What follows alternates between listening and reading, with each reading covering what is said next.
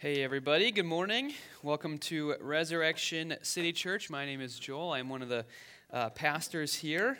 Uh, in case you're wondering, I am, uh, t- to answer Luke's question from earlier, I prefer to wait till after Thanksgiving to talk about Christmas, but I realize that's a losing battle um, in this culture, so I have uh, accepted my fate. Um, we are. Um, going through uh, the book of Daniel. We've been working through that book throughout the fall here. And um, can I get the slide up here? Um, and so we are we're approaching the end. We actually just have a couple of weeks left um, in uh, in the book of Daniel. Uh, we have two more after this Sunday, and then we'll be, we'll be entering into uh, our Advent uh, series, which is pretty exciting to me. Um, and, and it's fun to be kind of uh, getting ready to tie the knot here or tie the bow on Daniel.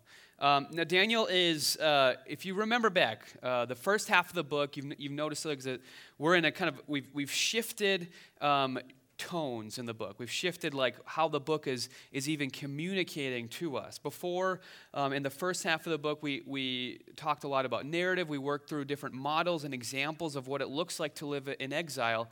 And then the second half of the book is marked by visions and prophecies and talking about like what God will do for this people that are in exile. So you get the balance of, of how do we live in exile very practically by giving us this model of Daniel and his friends and then we get this uh, other part where it talks about how we, uh, what hope we have in exile, how, how to be animated to look towards the future and be excited about what God is doing and, and to trust Him and to, to know, have, have, a, have a sense for, for what we can expect even while we're in the midst of, of a difficult time, perhaps being in exile. And um, with visions, with prophecy comes expectation, comes hope right? And with um, expectations comes emotional investment. And so when visions seem to not be answered or, or when things do not come in the way we expect, disappointment often comes with it. And this, uh, what we're going to talk about today is, is how do we deal with disappointment? How do we deal with being felt like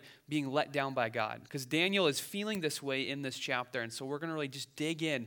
What does it look like for us to do uh, that well? Because that's for sure going to happen to us, right? And, and I think it's, it's encouraging to see that Daniel goes through it too um, because then we can like feel free to, to feel disappointed sometimes. Like that's not a bad thing to feel let down occasionally. And as we do that as we really look hard at that we're going to get a fuller picture of who god is i think and, and a fuller picture of, of the relationship between us and him. So i think it's a good thing to kind of uh, push through uh, this topic and not avoid it. Okay?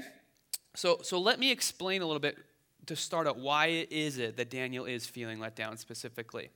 So we'll start in, and we're in chapter 9 here, and we'll read verses 1 to 3. In the first year of Darius, son of Xerxes, a Mede by descent, who was made ruler over the Babylonian kingdom, in the first year of his reign, I, Daniel, understood from the scriptures, according to the word of the Lord given to Jeremiah the prophet, that the desolation of Jerusalem would last 70 years. So I turned to the Lord God and I pleaded with him in prayer and petition, in fasting and in sackcloth in ashes. All right, so, so Daniel's about to have another vision, another revelation. That's what happens in this chapter. We're actually really not going to dive into it. I'll just kind of sum it up for you today. Um, but, but it's important that we understand that Daniel here is looking at the book of Jeremiah. Um, he's, he's been kind of sitting down, he's been reading it, and it has caused him to feel like frustrated and let down. Um, now, we know at some point um, in this in the, the, the, time where Cyrus takes over, that's what uh, Darius, son of Xerxes, is, is talking about. This time where Cyrus the Persian is now c- completely taken over the Babylonian uh, Empire. Uh, that at some point, pretty early on in that, some Judeans are actually allowed to return back to their homeland. So this, this must be taking place before then. Daniel, it seems like, stayed in Babylon, but regardless, he's feeling let down because the exile hasn't come to an end. Uh, but, it, but we know at some point it, it starts to be undone by, um, by Cyrus. And so this must be taking place a little bit before then. And Daniel is, is, is waiting for this, this 70 years to, to get wrapped up. Now, this, this, we're going to talk a little bit about the symbolism and, and the numbers and everything. Um, you could read it literally. De- uh, Jeremiah talks about 70 years taking place. You could read it more um, symbolically. The number seven is like a really important number uh, for Israelites. It represents wholeness or completeness. And the number 10 also kind of fits that. And so if you put seven and 10 together, you have like ultimate completeness, right? And so it's easy to read that number symbolically as well. Um, regardless, though, Daniel is reading Jeremiah and it's making him feel kind of bummed out. Now, what, what is he actually reading in Jeremiah? Where, where is he, what parts of the book of Jeremiah is he actually reading? I think Jeremiah, I believe it's like the, the biggest book in the whole Bible. It's like a big book. There's a lot of stuff in there. All right, so to pinpoint, pinpoint what exactly uh, Daniel's reading here might be a little tricky, but I actually think we have a pretty good sense for it because of what he's referring to.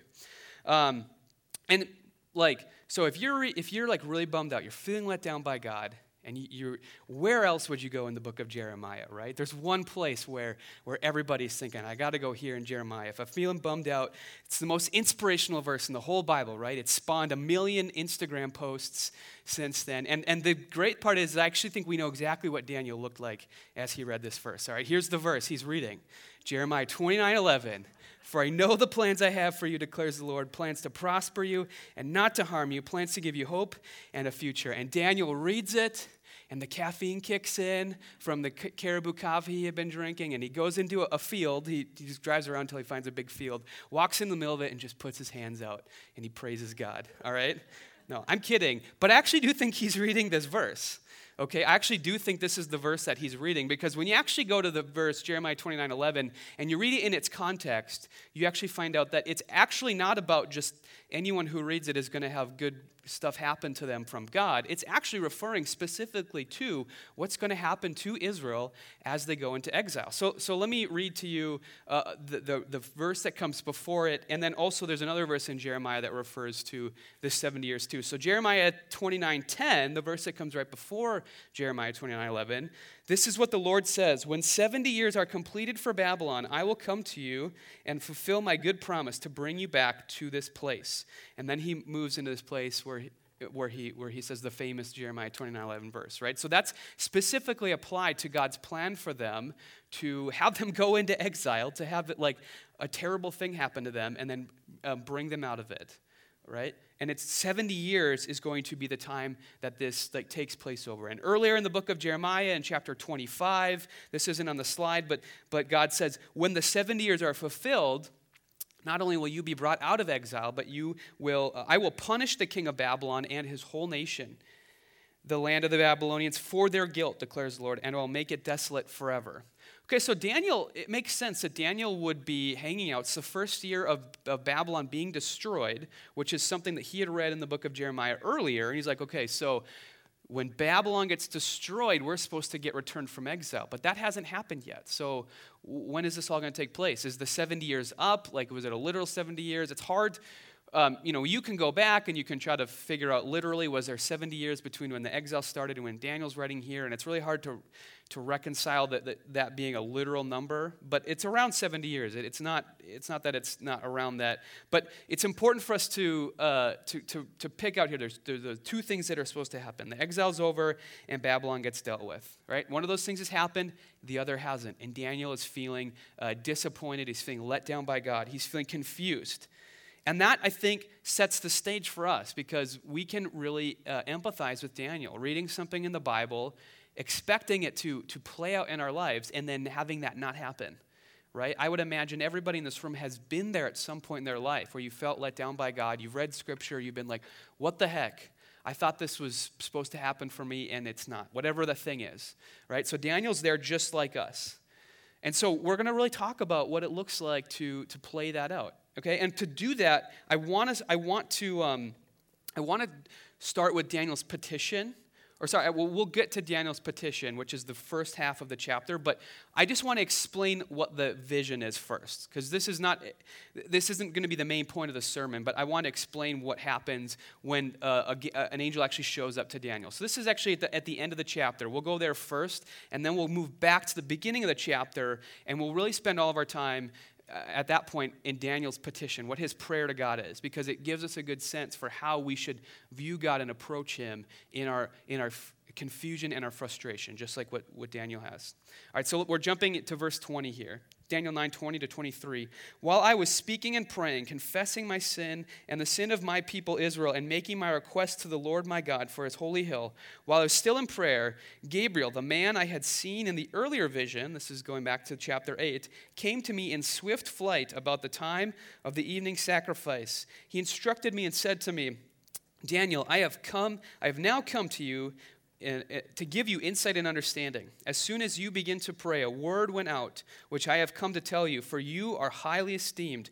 Therefore, consider the word and understand the vision. And he'll get to the vision here in a sec. But I just think it's funny um, that Gabriel shows up, right? At, and at the end, the, this angel comes, is going to give uh, Daniel his answer. And, and, and Gabe shows up, and he kind of sounds like a customer service rep or something. Like, Sir, sir, you are highly esteemed. You're a highly esteemed customer, and we really value. So I'm here to help you with your problem and to give you some insight and to help you fix it. I just think it's funny. It kind of reads like that.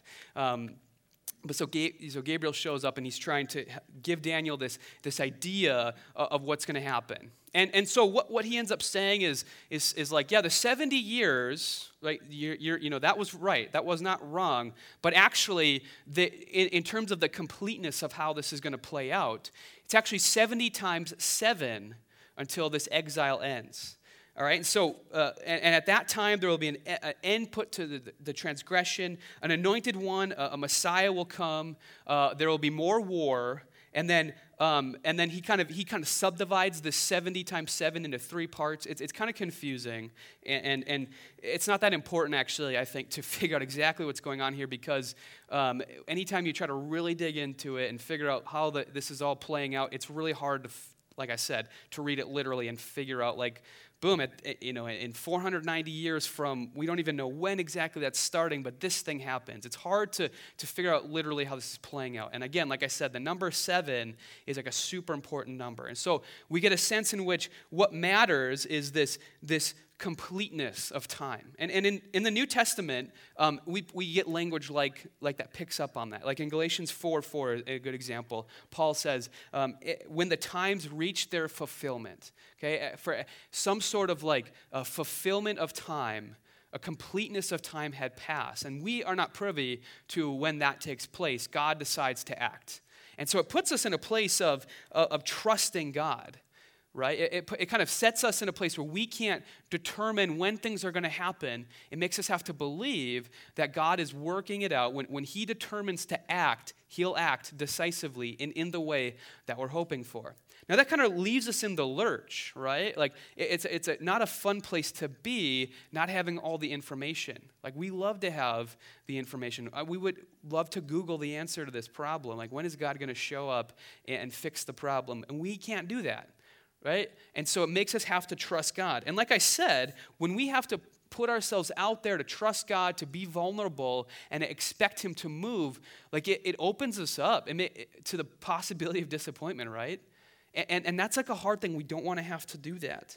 Um, and I, I want to talk about why that's the case, because I think there's more going on here than just, just we're disappointed that something's not happening, but we're, we're talking about a relationship here between us and God, and we're wait, we want to know that He cares about us. We want to know that He's acting on our behalf. And when we don't have that certainty, we feel like not only are we could potentially could be disappointed, but the relationship itself is on shaky ground, perhaps, right? Like we feel hurt that God doesn't seem to care about us, right? So we got to talk about this relationship. I think that's uh, actually that's like the most important thing to examine today is, is the relationship itself. So trust is, is easy with a good relationship, and it's harder with a rockier one. And, and, and, it's really important when we're talking about trust in a relationship to remember like how a relationship got started right some relationships get off to kind of a, a bad start and that sticks with you but the, the best relationships oftentimes get off to a great start like for whatever reason like the beginning of the relationship you just feel secure in the person that you have the relationship with to know that you can trust them. And so um, daniel is going to approach god and he's going to talk about the start of his relationship with god or the, the people of israel their relationship with god. And he's going to express disappointment express um, like the, the, the questioning of what, what, God, what is God doing talking in a way, talking about it in terms of the relationship. That, that, that's the way he's going to enter into it. And I think that it's important for us to think about it from that lens too. So we're going to walk alongside Daniel while he does that. So what we'll do is we'll work, we'll work through that part of the passage and we'll just make some observations before we get to our um, application for the sermon. So verses 4 and 6, this is super important here.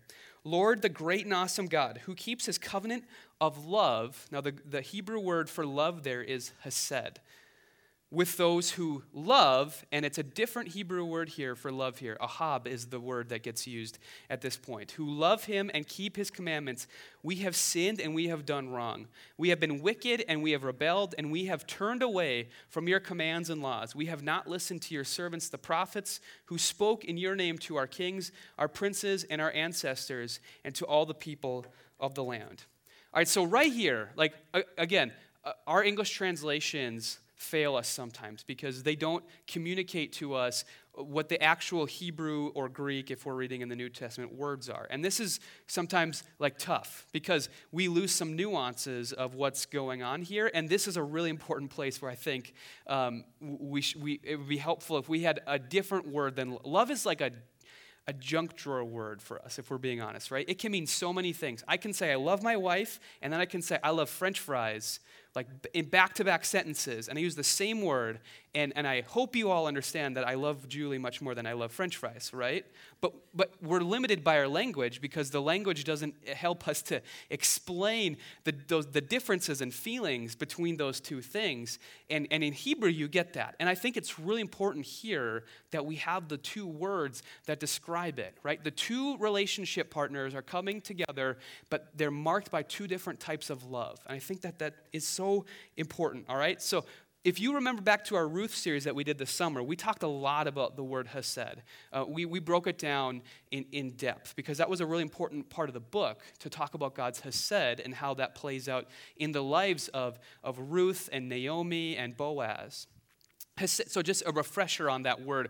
Hesed, we, we, we uh, Julie came up with a great um, definition of it. Loving loyalty is how, as how she, she explained it. Other, other uh, commentators would say like it's a costly form of love, right? It, it, it extends itself out and, it's, and, it, and it can be like uh, taken for granted or, or taken advantage of, but it's a bulletproof type of love that stays connected to the thing it's loving regardless of that. It, it's going to keep loving even if, even if the, the bonds are frayed or the thing it's loving is not reciprocating in that way.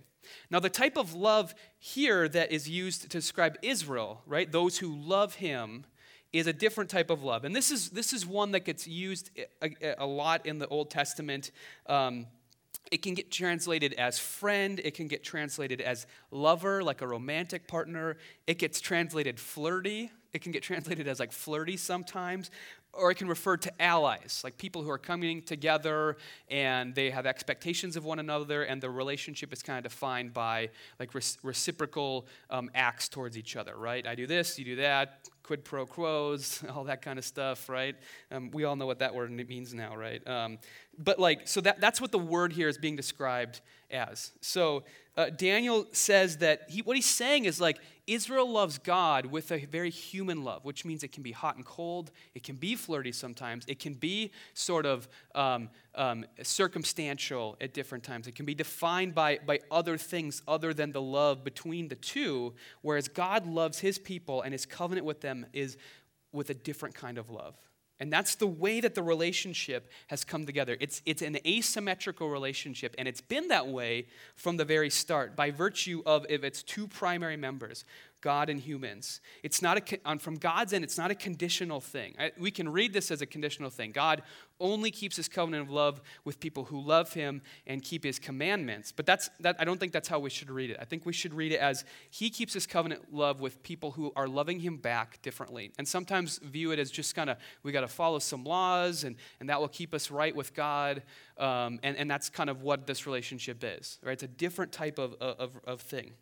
Now, because of this, right, I think we, we can trace it all the way back to the fact that one of the relationship partners, Israel, is, is flawed. It's limited in their ability to love God through, through their sin, through the, the way in which their humanity has been has fallen. They have betrayed that trust. They betrayed the relationship on their end. They've not listened to these prophets who have come on behalf of God to speak to them and to tell, to tell, to tell them, listen, you guys are going the wrong way here.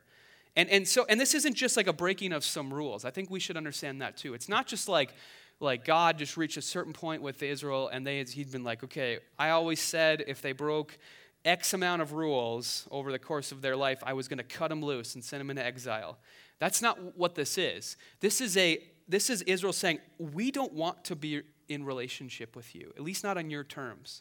Okay, we want you to be there for us when we need you, but otherwise, we're not going to show you this type of love. We're going to go out and we're going to worship other gods. We're going to put our hope in, in uh, uh, alliances or treaties with other nations. We're going we're going to fundamentally look at this whole thing differently than what you expect of us. And God had said to them, Fine, you can go your own way and you can do that. And you can see what happens. You can suffer the consequences of that. And that's when we talk about like god's wrath or his anger or his punishment of israel that's really what it is. That's and if you trace it through through the bible this is how god's wrath plays out. Romans 1 18 to 32 is like the most important place in scripture that talks about god's wrath i think. And it just says God's wrath is Him giving us over to sin, and we suffer the consequences of that. And for Israel, they suffer the consequences of trying to find their hope in alliances with other nations. And God said, You want to play that game? Fine. See how that goes. And then Babylon came swooping in and took them over because they've been trying to put their trust in Egypt. Okay, that's how actually how exile uh, happens. And so, in, in love, in grief, in sadness, God says, Fine, you want to go this way? I'm going to let you do that. And this is how exile results. Daniel continues in verses 7 to 8. Lord, you are righteous, but this day, so you are righteous, but we, we are covered in shame.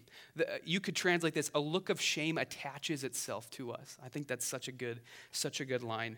The people of Judah and the inhabit- inhabitants of Jerusalem and all Israel, both near and far, in all the countries where you have scattered us because of our unfaithfulness to you. We and our kings, our princes, and our ancestors are covered with shame, Lord, because we have sinned against you. And so, so now what he's saying is like th- this relationship, it's in danger of, from our end, being defined by shame, right? Instead of viewing you as the, this good and loving and merciful God, we just now feel shame whenever we think about our covenant with you. That's important. We're going to talk about that a little bit later on. He continues in verses 9 through 11 The Lord our God is merciful and forgiving, even though we have rebelled against him. We have not obeyed the Lord our God or kept the laws he gave us through his servants the prophets. All Israel has transgressed your law and turned away, refusing to obey you. Therefore, the curses and sworn judgments written in the law of Moses, the servant of God, have been poured out on us because we have sinned against you. So, Israel, they form this covenant with God. He, he comes to Abraham. He says, Listen, dude, I'm going to make a great nation out of you. And it's going to be marked by a covenant, and that covenant is going to be um, expressed. A, a, marker of it is going to be circumcision. And then he starts that thing with Abraham, and a few hundred years later, he, he, he sends them out from Israel, or for, sorry, for, um, uh, from Egypt. He did the Exodus, right? And this becomes this huge, important moment in their life to know that their God delivers them. And then now that their God's going to dwell with them, he, he gives them these laws. And that's the law of Moses, the civic code that as a nation, they're going to follow that's going to mark them out and, and make them so that they can actually approach this holy God, right? And so that's what the law is there for. And they had so trampled on this law that God said, um, that he, he had said, if this happens, like these, these things are going to happen to you as a result. This is in Deuteronomy 29 and 30. And so, and so Daniel is reflecting on that and saying, listen, all this stuff that you said was going to happen, if this all went off the rails, it's happened. It, it has gone off the rails. He's confessing this to God on behalf of his whole people. 12 to 14, Daniel continues, And you have fulfilled the words spoken against us and against our rulers by bringing on us great disaster. Under the whole heaven, nothing has ever been done like what has been done to Jerusalem. Just as it is written in the law of Moses, all this disaster has come on us, yet we have not sought the favor of the Lord our God by turning from our sins and giving attention to your truth. The Lord did not hesitate to bring their disaster on us, for the Lord our God is righteous in everything he does, yet we have not obeyed him. Okay? So, despite all this, right, despite knowing who God is, they've been stuck in exile and they have apparently not been turning to God. They have been so marked out by their shame towards Him that they have not reached out to Him and called for mercy on Him. They haven't sought to reconcile, to call out, to confess sin to God. They have just taken it. They have just been marked by shame and, and been borne down by, by their mistakes as a nation. All right? And so, for us, um, for application, for what we can take from this as we relate to God and we look at the relationship that we have with Him when we feel let down, the first thing that we, we should take away is that before we enter into stuff, before we um, are, are, are, questioning God and, and, putting Him on trial, in a sense, for, for why we feel let down, Daniel properly understands who he is in relation to God, meaning that he looks at his own heart first. Before he approaches God with his frustration, his anger, he looks inward first. All right? He, he realizes that that is the starting point is to examine the relationship and, and, and, to look at himself first. I made a joke earlier about how it, it, kind of feels like Gabriel's showing up and he sounds like a customer service rep, right? And he even gives them like all this prophecy jargon as his answer. Like it's just as unhelpful as a, as a real customer service rep, right? Um, but and I think we can view God like that sometimes. We can view him like, like he's making some product for us, and that's our happiness, and we're not getting that product, and so we go to him in anger, and we're waiting for him to give us an answer on how to fix the problem or something like that. And, and that's not at all how this relationship is marked out, right? That, that is a terrible way to look at the relationship. But we do that in frustration and anger, I think. Sometimes we expect that of God in an unfair way, and we're not looking at us when we do that, and we're not looking at God when we do that as well. Um, we love God with this ahab love, just like Israel did, not hesed love. All right, and, and maybe we, we think that that's how he loves us too, right? Maybe that's how we, we expect it to play out. And we are forgetting that the relationship of us and God does not exist apart from the first mover in that relationship, the God and his hesed love for us. Uh, in, in, Ezekiel 16, um, uh, Ezekiel's another book that is talking a lot about the impending exile. This is what's going to happen, you guys, if you don't turn from your ways. Right? Those prophets that Daniel says we turn from. Ezekiel's one of those prophets, and he has this just, uh, man, Ezekiel 16, it's a really uh, searing, uh, like, parable or allegory for what's taking place. And it's really long. Um, and it, it's, it's, it's kind of disturbing in some parts. But, but God talks about the relationship with Israel by telling the story like there was this child that had gotten thrown off on the side of the road to die. Nobody wanted anything to do with it. And this thing is, is laying on the side of the road, despised by everyone, um, and it's, it's about to, to, to perish, where God comes along, picks that child up, and he, he nourishes it back to health and he, he sees it grow into this beautiful, beautiful person. He, he adorns it with, with, with, all this gold and, and riches and, and, and nice clothes and everything to kind of describe what he had done for Israel. All right, and so, so the relationship is defined by God coming to Israel in the first place when they're, they're nothings, they're nobodies, and starting the relationship off from there. All right, and so Daniel is approaching God with this understanding that, like, we don't have anything to offer in this relationship. It is all because of God, and the whole point it exists in the first place is because of God. And I got to remember that before I go to Him with my frustration or my confusion and, and, my expectation, my anger that He's not doing what I want Him to do. Daniel says, I got to I gotta make sure I understand um, what's going on here before I go to God and do that. All right, so Daniel can still be confused right? Don't, don't hear me wrong. But he's not going to do it because he has a wrong view of the nature of the relationship in the first place. And that leads us to start to reflect on who God is. As we talk about this relationship, right? The two primary partners in it are, are God and us. Now we can move on and look at God. Okay? And so when, when Daniel starts to do that, he acknowledges the transgression, but he doesn't assume that it defines the relationship going forward. All right, let's, let's read through a few more uh, verses here and, and I'll explain what I mean. Now, Lord our God, this is uh, starting in verse 15. Now, Lord our God, you who brought your people out of Egypt with a mighty hand and who made for yourself a name that endures to this day, we have sinned, we have done wrong. Lord, in keeping with all your righteous acts, turn away your anger and your wrath from Jerusalem, your city, your holy hill. Our sin and the iniquities of our ancestors have made Jerusalem and your people an object of scorn to all those around us. Now, our God, hear the prayers and petitions of your servant. For your sake, Lord, look with favor on your desolate sanctuary. Give ear, our God, and hear. Open your eyes and see the desolation of the city that bears your name. We do not make requests of you because we are, we are righteous, but because of your great mercy. Lord, listen. Lord, forgive. Lord, hear and act. For your sake, my Lord, do not delay, because your city and your people bear your name. So Daniel is able to say, in the past, we know who you are because, and he primarily, in the last slide, he goes back to the Exodus. He says, the Exodus is the thing that shows us this is who you are, and this is what marks out our relationship. You brought us out of Egypt with a mighty hand, and you made for yourself a name that endures forever because of how you acted towards us. Because you wanted the nations to see your mercy and your greatness, you have always acted in this way towards us graciously and merciful, patiently, bearing with us in our ahab love, which is, nowhere matches your hesed love for us. And so he's asking God to be that God again. And he says, So we've messed up. We're under your judgment okay? But don't let that define the relationship going forward for us, okay? And so he's, he's, he's, he's explaining this truth that the relationship with us and God, with, with Israel and God, is always going to be defined by who God is. That is always going to be the main thing that defines the relationship, not by who we are or what we've done. Okay? And we, we want to define it by ourselves all sorts of times, right?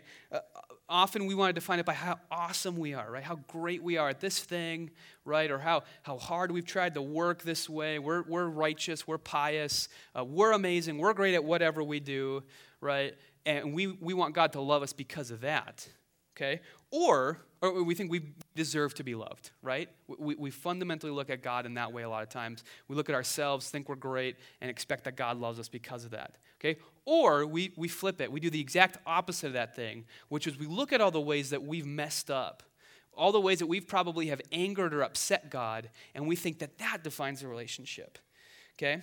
And, and then that God must always view us in the same way that we view ourselves, all right? And, and this, is, this is not true. God and who He is will always be the thing that anchors and roots our relationship with Him.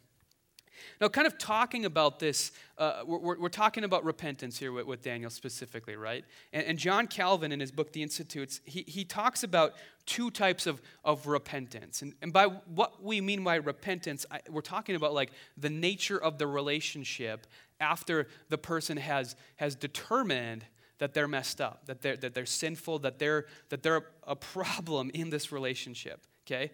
There are two ways to respond to God, two types of repentance he talks about. Now, the first one he calls legal repentance. Um, and I'm just going to call that shame. All right? We'll, we'll, we'll make that a little bit easier to stomach. But by shame, he means, and, and Daniel refers to this too, so I think this is, this is obviously helpful. It assumes that the relationship can't be repaired, that, that I can't grow, if I've messed things up, that I'm stuck being me. Remember we talked about that a couple weeks ago? Um, that that, I'm, that you, you get so hardened by your own sense of, of sin or regret, and you start to view God that way. You resent yourself, and you think God must resent me too. Right? And this is, I am now stuck under the weight of, of how I've messed things up with God, and you feel the shame that comes with it. And it makes sense that we'd feel that, right? We talked about how this Ahab love that, that, that Daniel says Israel has, it can be transactional sometimes, it can be expedient. And so it would make sense if, if we approach God sometimes having that view of love or the relationship uh, between Him, the way that the, that the covenant plays out, that we would sometimes look at our transgression or what we bring to the table and expect that that is going to be able to define the relationship going forward. All right? So we come to view God. This is the way that it plays out over time. We come to view God, who is the wronged one, like, like a certain Hogwarts headmaster, right? Dolores Umbridge. She's cold, she's calculating, she wants retributive justice. She wants fear to define the relationship. And while she might have this sort of like hollow niceness on, right? Remember the scene where Harry goes into her office and sees all the cats on the plates? I think it's all pink in there, right? It seems like a really nice place, but deep down, that, that is not who she is, right? It's like a hollow niceness. It's, it's, it's not, it's all for show, right? And so she wants you to think she's nice, but deep down, like she actually wants this relationship to, to run on fear right? And the only way that you could love her would be a transactional way. Now, we can trick ourselves, um, or we can be tricked by God, or by, sorry, by Satan, I think, into viewing God this way. All right, and I think there are many people who do view God in this way, this cold, this judge, right, who wants relationship with you, but you gotta, you gotta do everything right, and as soon as you mess up, boy, you are under the gun now. Things, things are not going to be good going forward.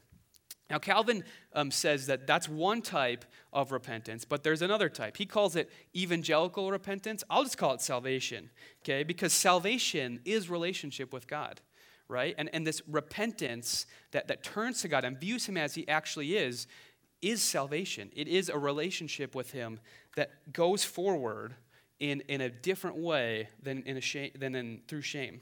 Calvin says, That by which the sinner, though grievously downcast in him or herself, yet looks up and sees in Christ the cure of his or her wound, the solace of his or her terror, and the haven of rest from his or her misery. Right? So instead of looking at God as the one who, who, who hates us because of what we've done, we see him as a rest from our guilt, from our shame. And so, salvation, this, this right response to God, is the cure for the relationship um, that's been broken in the first place. And God, God, I think it's important to know that God prompts us into this. He does not prompt us into shame. I know I've talked to people before who have felt shame and, and they, they feel like this piercing sense of guilt, and they've asked, Is this God? Like, does he, is, he, is, is the, the Holy Spirit like convicting me of this to make me feel like, like, like God hates me? And I'll just tell you this the Holy Spirit convicts us of sin, but never in a way that wants to drive us away from God. It's always in a way that, that says, like, listen, you have hurt me, or you have sinned, you have messed up, but come to me with that, right? I love you. I don't want you to run away. I want you to come to me, right? If you're feeling um, pursued by guilt and you're wondering if that's God doing that to you, it's not God, okay? The, the Holy Spirit does not act towards us in that way. That would actually be the Satan, the accuser. That's actually what how Satan is referred to. Is he's an accuser. He likes to make you feel bad for your sin to drive you away from, from God. Right? So if you feel that, that is not God, okay? Just, just want to throw that out there. Now, God is not Dolores Umbridge. He is like another Hogwarts headmaster. He's like Dumbledore, right? And I, I think actually think Dumbledore is, a, is like I, I, remember when I, I read the books um, when I was dating Julie because um, she really likes them and I wanted her to like me too. So, but I actually really like, really enjoyed the books a lot. And and um, and I really love Dumbledore. I've always kind of thought that he is like a great picture of God, right? As much as you can capture God in literary form, right? There's there's limitations to it, but but Dumbledore is he's kind, he's wise, he's fun, right? But he's also coy, he's enigmatic right? He, he's, he's serious and he's incredibly powerful. And that's, that's very clear to everybody, right? So you have these kind of two sides to Dumbledore. And he, he takes Perry, Harry in, he's patient in working with him to see him grow, to learn, to become new. And he's someone that Harry wants to run to. Right? But Dumbledore, Dumbledore also maintains this like mysterious nature to him throughout the books, right? You, you, and you, you never quite know what he's doing, right? There, there, he, he, he seems to always have these intentions that he's, he's, he's like, uh, yeah, Harry, you don't need to know what I'm doing. You just, just to trust me in this, okay? And Harry wants to trust him in it, right? In, in uh, the fifth book, um, The Order of the Phoenix, this is the one that, that Julie's told me that everyone gets mad at Harry because he's super angsty the whole time, right? He's, he's, his hormones are kicking in, he's a teenager, right? And he's mad at Dumbledore for a lot of the book because Dumbledore is like acting kind of weird towards him. He won't talk to him and stuff. And Harry just like, he's upset with them, but he just wants to talk to Dumbledore because he knows who Dumbledore is right? He, he knows that, that this is not who Dumbledore, like the, the actions, that the, the anger that, that Harry feels towards him does not define who Dumbledore actually is. He's actually worth knowing and, and talking to. He just wants to get, to get to talk to Dumbledore, right? He just wants to be reconciled to him. He thinks Dumbledore might be mad, but he doesn't want to run from him. He wants to go to him. And this is how we should view God, right? Even when he's mysterious, he's enigmatic, right? He's coy, we don't understand what he's doing we still want to run to him because we just trust him so much because of a prior relationship, like the one that Harry has with Dumbledore that's been established earlier in the books, right? That can stand the test of time even when things are tough for Harry in the fifth book. And it's the same for Daniel, right? He has this prior relationship with God. He, he's able to look back at what God has done and to say, this is who you are, and this is how the relationship is going to continue to work out for us, even though things are pretty bad right now, right? And for us, we also have an event. We also have our relationship with God rests on something firm that tells us exactly who God is, and that's the cross right? Our relationship rests on this prior understanding of who God is revealed to us through Him. Um, it, it, doesn't, it doesn't rest on circumcision, it doesn't rest on a law that defines the, the terms of the covenant, right? And not on our love for God either, right? Once again, God's the first mover.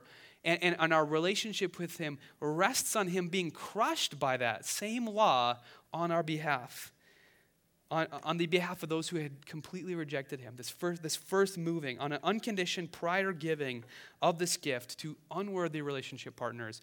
Our relationship with God is always going to be defined by that. Okay, no matter what you think it's defined by when you feel confused or frustrated or feel shame towards God, you have to remember our relationship with Him rests on this, not on anything you have done. Okay? And, and the whole reason it exists in the first place is just because of who God is. And we can rest in that even when we don't understand what's going on. Because this, will defi- this defines all future uh, relations between us and God. So, what we're going to do is we're going to we're going we're gonna remember that event uh, through, uh, through communion. We do it every single Sunday here, and, and we, we're doing that to remind ourselves of how our relationship with God um, got started in the first place and, and what, what it rests on. That's why we do it every single week. If it seems repetitive to you, that's on purpose. There's a reason we want to do it every, every single Sunday so that we're reflecting on that. And as we go out from uh, go out this week to wh- whatever places we're going to go when we leave this, this, this room on Sunday after Sunday morning, like we have started our week off by remembering that everything about us is resting on this event for us. And then what we're going to do is we're going to worship God through song. And so um, we'll have those two things going on. And, and, and uh, during that, if you want prayer for anything at all, like if you're feeling confused or frustrated or whatever, we have someone in the back who's going to pray for you. Sheena will be in the back uh, waiting to, to pray for you for, for anything at all that you could want, okay? So, so please uh, join us in communion and worship as we reset ourselves, remind ourselves of the relationship that we have with God and what it's defined by. God, thank you that you have sought us out, even though we, like Israel, are were like children laying on the road who, who, who no one cared about.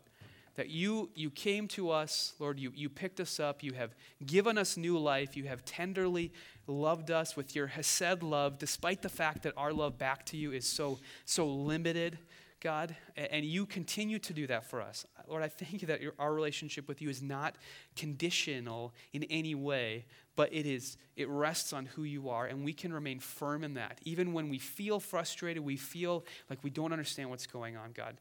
I, I pray that through your spirit that you you would remind us of that. If you help us to know um, that we can come to you with any shame or guilt or, or, or frustration lord i pray that that would be the way that we relate to you and not any other way i pray all this in the name of your son jesus. Amen